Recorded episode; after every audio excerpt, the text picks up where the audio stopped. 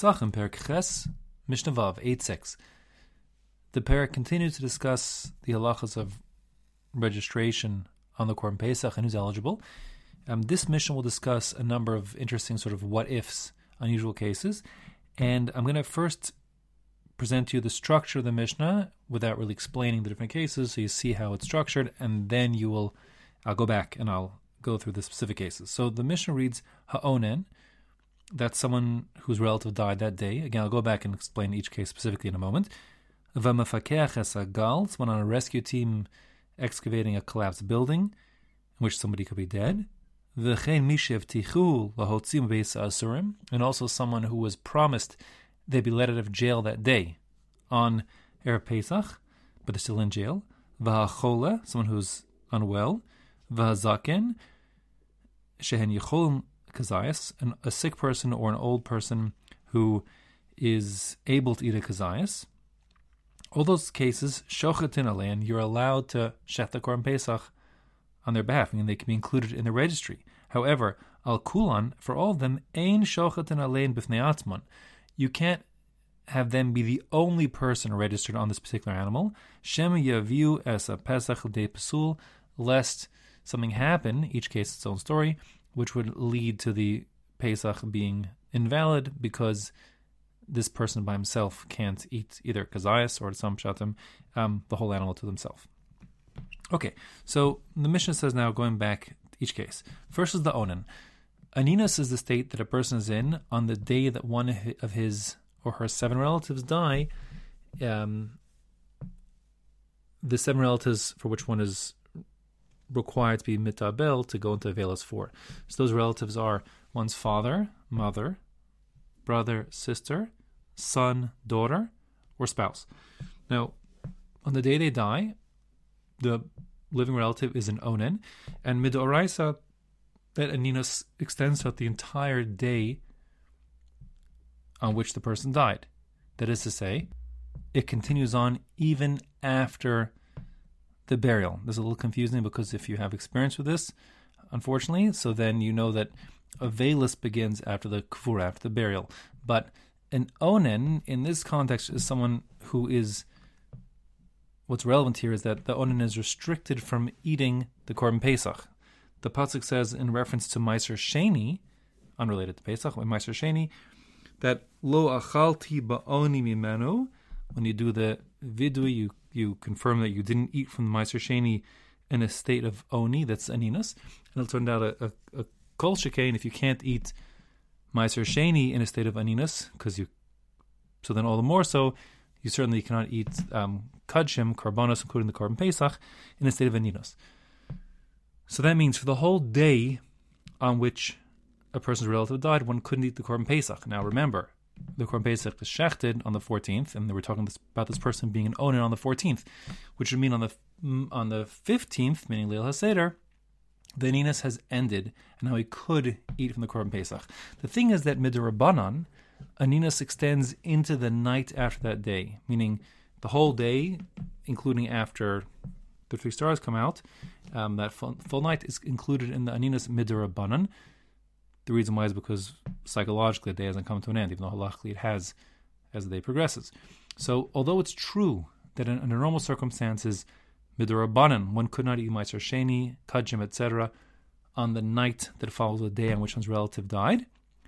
That's only the Rabbanan. And the rabbis understanding that the obligation to eat the Korban Pesach and to bring the Korban Pesach is a it's significant one, so significant that there's a Chiyav Karas involved if one doesn't bring the Korban Pesach. So they, when they set up their Durabanan structure of extending Aninas into the nighttime, did not include a restriction from eating the Korban Pesach. And therefore, the point is that a person, this person who's the onen, although he can't eat now, he could eat. He's eligible, um at least he's eligible on on uh, on on Leil Haseder, and therefore we can include him as one of the menuyim.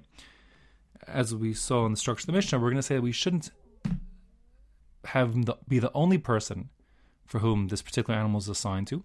Now, the reason for that is, according to the Bartanur who learns like Rashi, we're afraid that he's liable to still come to be matame himself later on, um, exposing himself to the corpse, which would, because it's his relative, maybe he's involved in burial, etc., and that of course would then um, prohibit him from being involved in, to eat the korban pesach even the night afterwards. The tumah then would extend for seven days.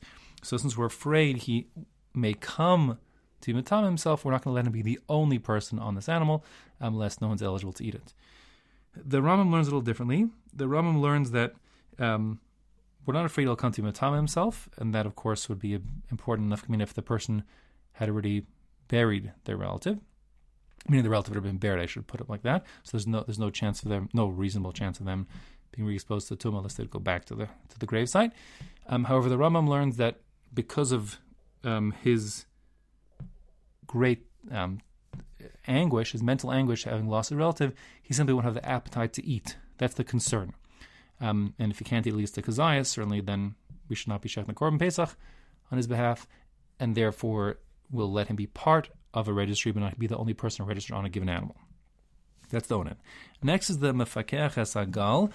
Literally means someone who's um, who's who's um, searching out a collapsed. Uh, uh, a gal is like a pile, a pile of rocks. The idea is that we have a building here. The building's collapsed. According to Bartanura, the building's collapsed, and someone was inside the building. And now this is like a rescue team ex- excavating from the building to perhaps, hopefully, save the person inside. And the concern is that right now, as the recover, the search and rescue is going on, it's the 14th of Nissan, and we're going to check on this person's behalf. But it could come out that when the search and rescue guy reaches the person trapped within, he'll find the person trapped within is already um, is dead. And that being the case, it would make him tamei, and of course, he couldn't participate in the Korban Pesach. And therefore, at the time of the Shechita, which is where our Mishnah is governing here in the first sentence, his status is still questionable. It's a safek. We don't know is he Tamei or Tahor, is he eligible or ineligible um, because of the Tumah, and therefore we're saying, yes, you can shechten him because of the safek, but you um, shouldn't make him be the only person lest it comes to Psul. Next, more on that in a bit. Um, next, we have someone who was promised to be let out of prison on the 14th in time to participate in the Seder. I guess even true is even on the 15th, if it'd be in time for Seder. He was getting out. So, again, the story is we're assuming he'll be eligible, and therefore we're going to include him, but we don't want to be the only person because maybe they won't let him out after all, and then we'll have a Pesach without anybody assigned to it. Um, the Bartanura learns that the case is what we're talking about. It's Gentiles who are holding this person in prison because maybe they won't let him out after all. But if it were a Jewish um, court which would impose the imprisonment, like to force them to give a get or something like that, so then um, certainly we we trust that the Beis Din would let him out in time for Pesach Seder, and therefore there's no sfekas here at all. Rather, it's considered a certainty he'll be out, as promised by the Beis Din, and that being the case, he's as eligible and likely to eat a, the Korban Pesach as anybody else. And that being the case, we would allow such a person to be the only person registered on the Korban Pesach. And finally, you have you have um, a sickly person or an elderly person who at current could eat a kazayas. So since they can eat it now, we'll, we will um, include them in the registry. Um, but we don't want them to be the only person registered because we're concerned that their situation could turn for the worse, according to one shot, and therefore they ultimately won't be able to eat a kazayas. Um, and another approach is that even if they could certainly eat a kazayas, remember if, he, if he's registered as the only person on this on this animal, then he has to eat the whole animal. He's not allowed to leave over the nose or left over till the morning, and we're doubtful that such a sickly or elderly person could consume the entire animal themselves. And therefore, the din will be you could include them on the registry, but not them as the only person registered on this animal. In all these cases, the Mishnah says, Shochatin Alein, you can shecht on them. I mean, when you can shecht the Korban Pesach, having them included in the registry. Al Kulan, Ein Shochatin Alein b'fnei but not by themselves. Shema Yeviu es a Pesach l'dei psul, lest the Korban Pesach come to be invalidated because no one could eat it. Lefikach, and therefore, the Mishnah continues. I didn't say this up to now, now new thing. Um, Im Eira behen psul, if it turns out after the fact, meaning after you shech the behalf, it turns out they're unable to participate in the Korban Pesach, the din will be Patur Milasos Pesach Sheni. They won't need to um, bring a Pesach Sheni because they already had the Pesach Rishon, this Pesach, brought on their behalf. In other words, remember, we've said it before a number of times already. even if one doesn't eat the korban pesach, he's not obligated to bring a pesach sheni. It's only if he didn't bring the korban pesach that he has to bring a pesach sheni. So um, that would mean, for example, um, the onen at the time he shechted, we thought he would be eligible, but he went and was matam himself, or he simply couldn't bring himself to eat the time came around.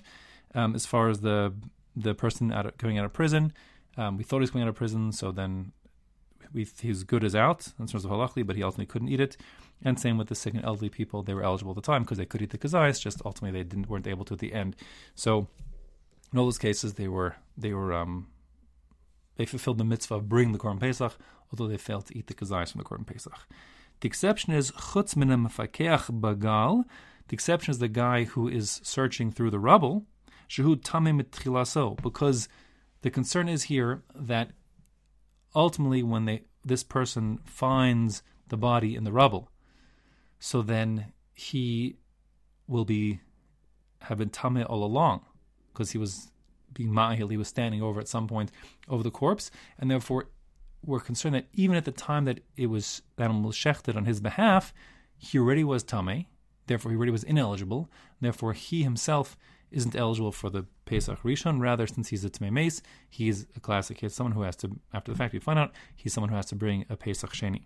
Truth is, by the way, on this case, so the Bartanura learns like I described it. Therefore, the Bartanura wants to explain it um, that we're talking about a case where the pile is somehow, you know, like kind of like, let's say, conical around where he's moving around all the time over the rubble, and therefore it's basically certainty that he passed over the corpse at some point during the excavation process. Says the Bartanura, if it's say be a long, skinny um, ruin that fell, so then we don't, and he worked systematically through from the one end to the other. Since we don't know at what point in the excavation process he passed over the corpse, where he was at the time of the shechita, so it's very possible that he hadn't yet come to pass over the corpse um, at the time that it was shechted behalf, and therefore he would be exempt, um, or at least Mesafik. It's a doubtful case, and therefore he would not be allowed to bring a Pesach Sheni because maybe he was already, um, already was Yotze, he did his fulfilled his obligation when it was brought, the first one, the Pesach Rishon was brought for him because we don't know if he was Tama yet. And the Rambam learns the case is slightly different there, where he's, um, it's an old collapsed ruin. Um, he's excavating it now, and there's simply a doubt of whether or not there's any corpse, there's any corpse in the ruin. And then it'll turn out that if there is a corpse found, then we find out he was Tamei along, and with the same kind of qualifications. Okay.